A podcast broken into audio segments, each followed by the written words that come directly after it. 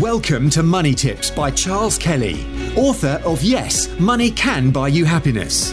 Charles spent over 25 years in financial services, working for banks, insurance companies, and as a qualified independent financial advisor running his practice, before setting up his speaking, consultancy, and property business.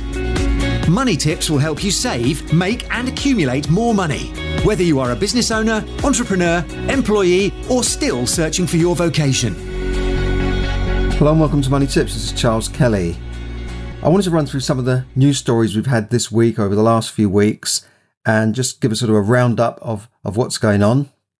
Um, some of the stories you may have read about are the, the latest possible pensions or financial scandal brewing. Uh, according to The Sun, over 4 billion a year is lost by Britons who have cashed in their pensions early. And this, this problem, let, us go back a bit to the last, uh, or one of the previous chancellors, George Osborne, who was the chancellor, and he wanted to liberalise pensions and make it more flexible for people to access their pensions. And they, they allowed people to access their pensions and take 25% of their pension pots from their fund at age 55. And for, for a number of cases, people who took these, this money out have either made bad investments or were just completely scammed by you know crooked advisors or whatever. There's also the, the the charges that are imposed by some of these advisors and the, the advisors who sort of prey on people to, to cash in their pensions to, to you know to, to email them about you know freeing up your pension they call it access your pension unfreeze your pension well the pension is is meant to be frozen until you retire for that very reason that it's there for retirement not for you know investing in your brother-in-law's new cafe in the park or whatever, or, or putting it into some wild harebrained scheme it, when you're in your 50s, and you know you may not recover from that if if things go go wrong for you. So the pensions were designed to to save money from you know say age 18 up to 60 65 and then that that money you could take out a lump sum 25% tax free in cash but the rest of it was meant to go straight into what's called an annuity, which gives you a guaranteed income for life. And you know the insurance companies that guarantee those have been around for a long time. So you know you give them you know a hundred thousand, and they give you back X amount per year for the rest of your life. Now annuity rates have been going down because of low interest rates and low bond rates. So now they're saying, well, you know, we know that there's, the annuity rates are going down, so you know, why don't you just take your money and do something with it, you know, and and not not worry about the low annuity rates. But really, you're looking at it the wrong way. You should have enough in your fund to, to give you a good pension, regardless of of the annuity rate. Now, annuities are guaranteed, but I, I must stress that the pension pot that you build up and and the pension plan that you build up uh, and save into for for 30, 40 years a lot of those are not guaranteed, but once you put your money into an annuity, they, they're usually guaranteed. And what you get back depends on how old you are, your health, um, and how much of a, a, rise you want in the annuity uh, over the, the, the future. So if you say, I just want an annuity, I don't want any increases built in, then fine, they'll give you the highest rate. But if you want, say, you know, an inflation linked annuity that's going up, then they're going to give you a lower figure to start with based on your lump sum. There's also factors to take into account. Does this annuity cover you and your your partner or wife, or just you? You know, because the annuity dies with you. So if you the disadvantage of the annuity, of course, is if you you die, uh, the, the, the annuity dies with you. If both of you are dead, then that, that money is gone. So the insurance company are taking a little bit of a gamble, and this is why they'll give you a higher rate if you're you you know you're, not in good health or you know you smoke 40 cigarettes a, year a day i mean um, so the older you are the higher the annuity you'll get. So anyway this this has all been sort of freed up now. They call it unfreezing it but it's causing uh, many problems many problems for people. And we also know that the average pension pot of somebody in their 50s is only about £70,000 which means that you know in 10 years time there's going to be a major shortfall in pension savings and a major problem for, I'd say, even millions of people in 10 to 15 years' time. And those people will be unable to retire because, you know, if you get to your 50s, you've only got 70,000, you're going to have to work very, very hard to build up a, a good pension pot. And, you know, if you think even uh, a million pounds is, is not going to give you you know a life of luxury when you, you, you put it into a pension it will give you a good income but it, it's not going to to give you as much as you think. If you think you know if you get three or four percent you know that's only 40,000 a year um, and then you've got to pay tax on that. So it, it you need a lot of money to, to have a really good comfortable retirement. Now people in the public sector of course don't have to worry about this so much because they're in good final salary schemes that gives them a guaranteed uh, percentage of their final salary at, at the set retirement age. And people in working for local authorities, teachers, nurses, doctors, MPs, uh, all have cast iron, gold plated pension schemes. The rest of us have, have to, to sort of struggle with saving enough in your personal pensions. Now, a lot of people turn to property, of course, to, to, to make their pension savings. But, you know, the government has been hitting people where it hurts by bringing in new taxes, uh, taking away tax relief, um, taking away wear and tear allowance on on on your property income, and increasing stamp duty massively. So so that has that has hit people, and now we we, we get talk of more controls coming in. Um, you know the, the sector becoming more regulated for estate agents and even the London mayor th- this week saying he wants to bring in rent controls in London, have a, have a sort of a rent controlled environment, which could be a, an absolute disaster. So who knows what's going to happen? I, I, still think property is a good investment because you can borrow money to buy it, you can use leverage. Now, other news this weekend, I, you know, looking at sort of recessionary type of uh, uh, possible news that because we, we know that every 10 years or so the UK has a recession. And this means that, you know, we're due for, for one now because, you know, if you think of the last one, 2008 9, you know, we're into 2019 now. And, you know, there's a lot of things up in the air, really, aren't there? I mean, in, in the news this weekend, the current Chancellor, uh, we've talked about George Osborne, the current Chancellor, Philip Hammond, is a, is a known Remainer. He said he will resign if Boris Johnson gets elected as leader, and that, that looks quite quite possible. I think Boris Johnson wouldn't want him as uh, a, a, chancellor anyway, and the chancellor is the guy that looks after all the money. And uh, he, I don't think he would get on with, with, with Hammond, so he could resign. Other MPs are getting together to try and block Brexit, and th- this could cause a constitutional crisis uh, in, in in by October. And so things are a lot of things are kind of up in the air, really, aren't they? And and this could all lead to lack of investment, uncertainty, which business doesn't like uncertainty, and it looks like Brexit could run on and on. It could be one of those sagas that, that runs on and on, and you know that that will deter investment and deter business activity because how can people plan for things when they don't know what, what's going to happen? I, would like to see it all over by October so that we can move on one way or the other. And, you know, I mean, there was another report saying this week by a government think tank saying that a no deal Brexit, just a walk away Brexit, could wipe 10% off of property prices. And people I talk to in the property world think that, you know, we could be in for a bit of a rocky ride. So it, it you know, you don't want to get caught with, with your proverbial pants down by, you know, you're in the middle of a big development of luxury flats and you can't sell them because, because that, that happened to a friend of mine who uh, just after, soon after Brexit was announced, he was in the middle of a, a luxury development and couldn't sell the flats, you know, and that was in Islington in London. Couldn't get couldn't get rid of them. So these things can happen. So timing is is everything. Um, so recessionary possibilities. Mean, in my experience, recessions often come out of the blue. You know, things are going along quite nicely, everyone's happy, you know, and then suddenly bang, something hits. And, you know, we've had in, in the early 70s the oil crisis, they call it the Arab oil crisis, when uh, prices shot up, and that, that caused a, a major sort of worldwide recession. Uh, we've had the, the, the financial meltdown, 2007 and 8. And I was just watching that film, The Big Short, the other day. Uh, interesting how, you know, that came about again with loans and home loans and banking, bankers doing silly things.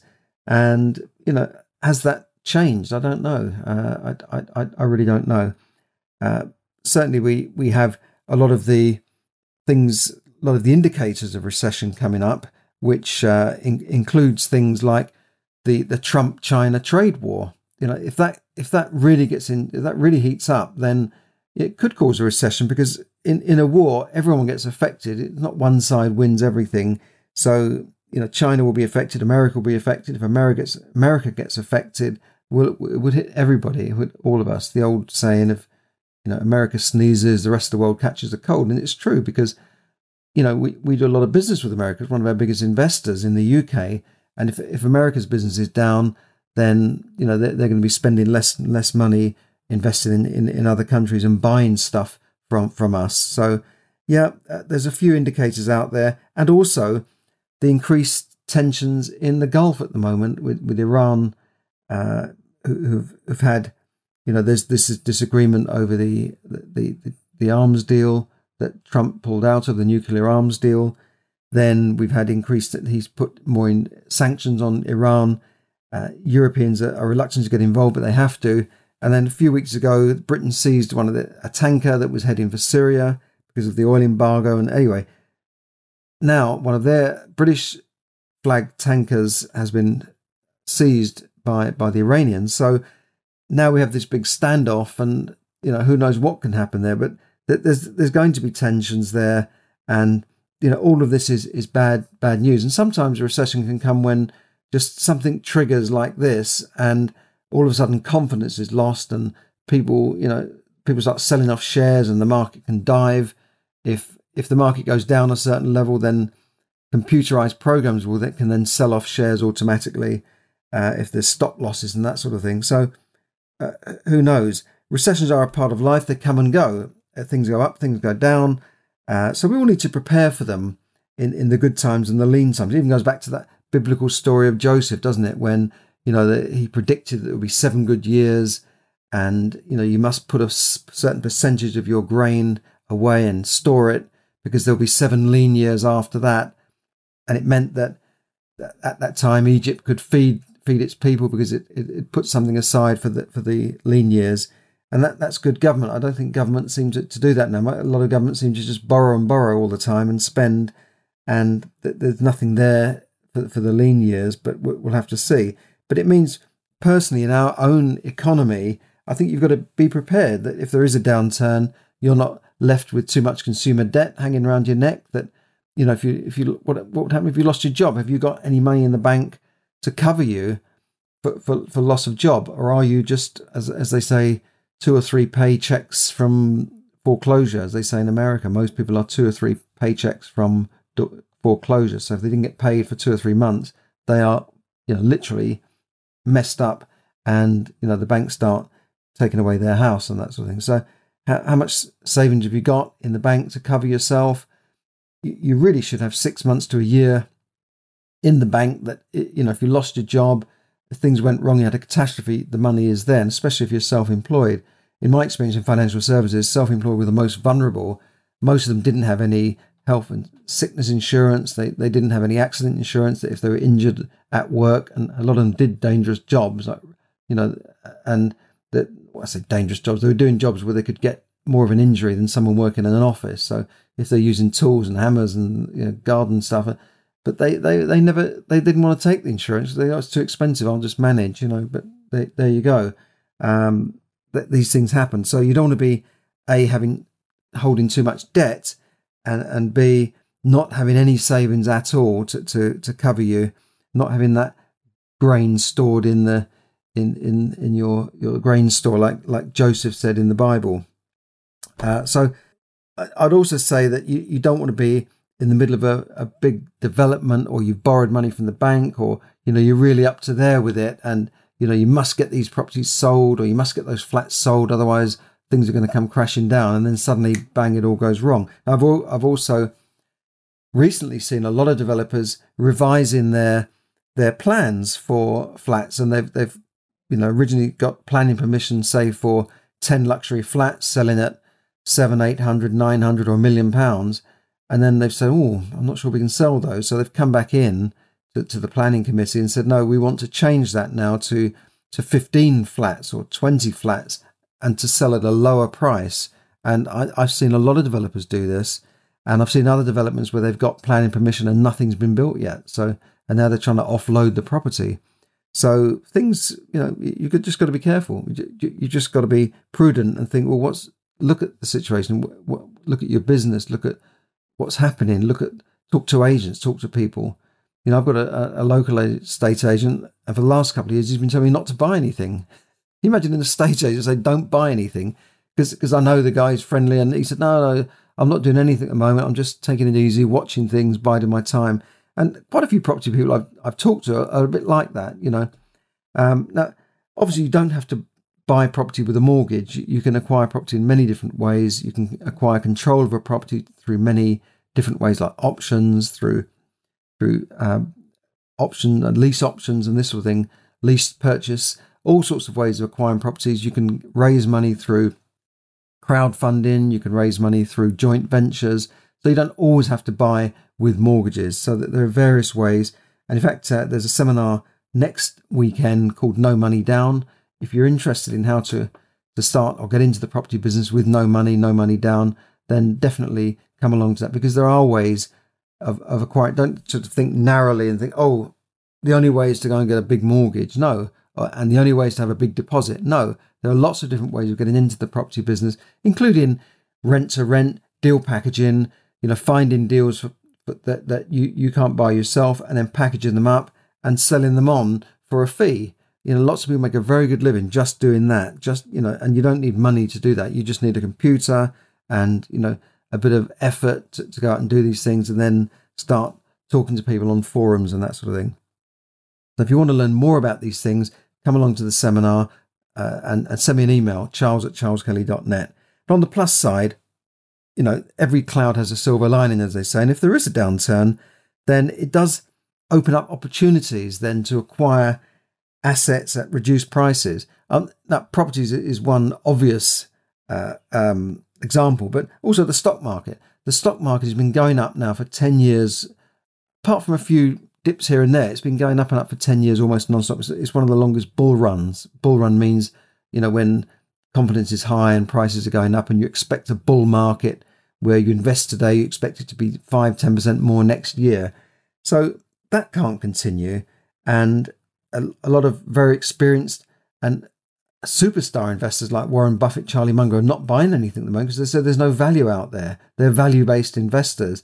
And obviously, your pension fund and your unit trust will be buying shares all the time. So that kind of fuels the market because they can't sit on cash. If they've got an equity fund, they've got to buy equities. They can't sit in you know, an equity fund with, you know, 10% equities and 90% cash. They've got to keep buying.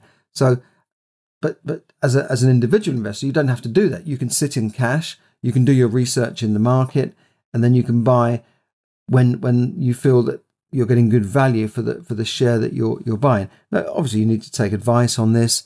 Uh, you, you may need financial advice, but you can learn how to, to invest in the stock market yourself. You can read books, you can go on courses. I can direct you to courses, charles at charleskelly.net.